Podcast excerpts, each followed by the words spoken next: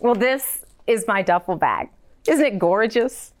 Well, at the age of 12, I thought this was the thing. Have you ever been a teen or a tween and you saw that one thing that you had to have and you knew you just had to get it? Maybe you saw it in a catalog or in a magazine or online or in a store. And when you saw that thing, you knew you had to have it. Well, at the age of 12, this duffel bag was it for me. I was a cheerleader, I was on the track team, and I knew everything that was going to go in this bag. And when I put it over my shoulder, I radiated with confidence. I was it. Well, I grew up in a small town in Oklahoma. We had a beautiful ranch. And my mom and my dad and my grandparents on both sides of my family were there, and our cousins. We had chickens and hogs and ducks and cattle, and there was a horse here and there, and dogs and cats. And everything that I loved was right there in my small town community. And I radiated with confidence. Had a loving grandmother. She was a strong woman of God, and she loved the Lord. She always told me that I could reach up, always reach up to Him. And at times when she wasn't there and I couldn't reach up to her, I could always reach up to Him. She loved Scripture, and she'd quote Philippians I am convinced and confident of this thing that he who began a good work in you will be faithful to perfect it and to bring it to completion until the day of Christ Jesus. She told me that I could always reach up and find my confidence in God to get through any situation. Well, one day when I was 12, it was the perfect day. My mommy and daddy and I got up that morning. We had a delicious breakfast. We played some of our favorite songs. There was always music playing in our home. And my mom and I that day, we went out and we went for a walk and we sang songs and we just had so much fun. We picked apples from our apple tree. And we played games and we just laughed. It was the perfect day. Came home that night, had dinner, and I was settling into bed and I was just thinking about how blessed I was and how things were going so great in my life. And I had a big game coming up on Monday, and I was cheering. I was already planning to be part of the track meet. Everything was going so great. Well, all of a sudden, my mom burst through my door. She said, Get up, grab everything you can. We're leaving this house, and I don't know if we'll ever be able to come back. I'm like, What? I'm 12 years old. Like, what are you doing in my room, first off? And then I was like, what? What are you talking about? I've never seen my mommy look like that before. She said, Get up, grab everything you can. We're leaving this house right now, and I don't know if we'll ever be able to come back. I was shocked. You ever had the rug pulled right out from underneath you? You ever been just completely blindsided? You ever had the wind just knocked out of your lungs? Well, that was me. But I trusted my mom. So I picked up my duffel bag. I started to pack everything that I could. And when this bag was completely full, I grabbed everything that my 12 year old arms could grab. And we left my home. We left that home that I loved so much. And we went from family members' houses to the YWCA to battered women's shelters. You see, that day, my mommy had made the difficult decision to stand up to stand up against domestic violence. She made the decision that she was going to stand up to my daddy on that otherwise perfect day where I thought everything was great. My mommy had made the tough decision to stand up for herself and for me. We went from luxury and comfort to confusion and chaos. We went from beauty and abundance to brokenness and coldness and some days and cold nights, all I had was this bag to hold on to. So at some point, I realized that, you know, what? it wasn't just my story, it was my mom's too. And I said, Mommy, how in the world did you find the confidence to stand up and to do what you had to do? How did you get the courage to do it? And my mommy told me a story about her very own mom. Courage comes from the confidence that you desire. Courage comes from the confidence that you desire. My grandma Alma was a very skilled writer. She was very good at writing English. She was skilled at asking questions, and she was also a good listener. And her dream was to work for a large newspaper as a reporter. And she'd often write stories about things happening in the community. So one day she sees an ad in the paper for a job for a writer at the paper. And she said, This is my chance. So she was excited and she goes into the newspaper office and she has her samples of her work. She's all dressed up and she goes in and says, I'm here to apply for the job. And the manager of that publication, he looked over her work and he said, Wow, Miss Alma, that was her name, Alma. Miss Alma, your work is really good. You're a skilled writer. And he said, I would love to give you a job. But he said, I won't give the job to a woman like you. You see, my grandmother, being black and Native American, wasn't permitted to write for the paper in town. So my grandmother goes home and she decides she's going to find another way. She decided to show up. She starts to write articles and she calls people and gathers stories and reports on things happening in the community. She writes about businesses that were opening, of sporting events, of new births, and she shares those stories throughout the community. She would handwrite the articles, get carbon paper, and copy them off, and then ask family and friends to deliver them throughout the community.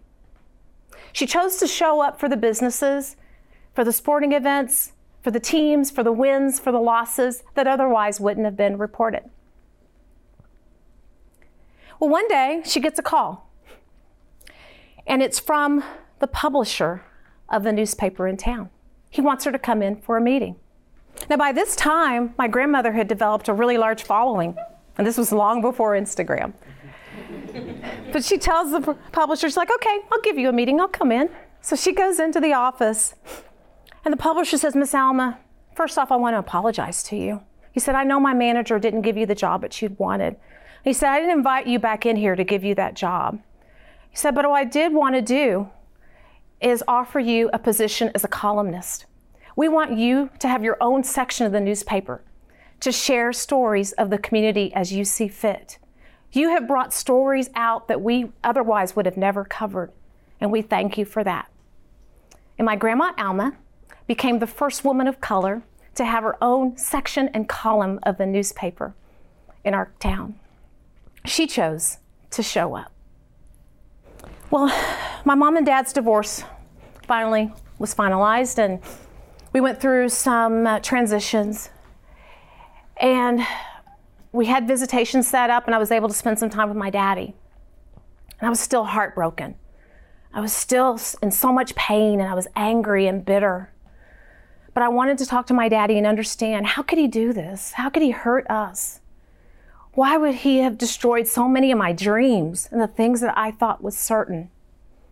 So I sat down with my daddy and he said, I'm sorry. I've asked your mom for forgiveness and I'm asking you to forgive me as well. He said, I let my anger get the best of me and I was not living out the godly life and the purpose that I was destined to live out. He said, although I've, I've made some mistakes in my past, those mistakes won't define my future. He said, I need to grow up. I've got to grow up and into the man that God has destined me to be. I have to grow up and into the purpose that God has set in place for me. Confidence comes from not always being right, but having the courage from not fearing being wrong. My daddy had to grow up. I'm grateful for the powerful examples of three godly, confident women and one humble, repentant, godly man. And so it was with that confidence that I reconnected with a friend back in 2018. He owned a TV production studio, and we started talking about ideas of ways to bring to the stage powerful stories of transformation, of inspiration, bringing educators and authors and leaders to the stage to share their unique messages with the world. We knew that we had an idea that could create life change. And from those conversations came Speak Up, sharing unique messages and stories with the world. Speak Up. Confidence is a journey, not a destination. Did you know that all the confidence you need is right inside you? All you have to do is reach up. He who began a good work in you will be faithful to bring it to completion. Reach up. What injustices are you seeing in this world that you need to stand up to? Where can you take a stand and support someone who may not have an advocate to be there to stand up for them? Stand up.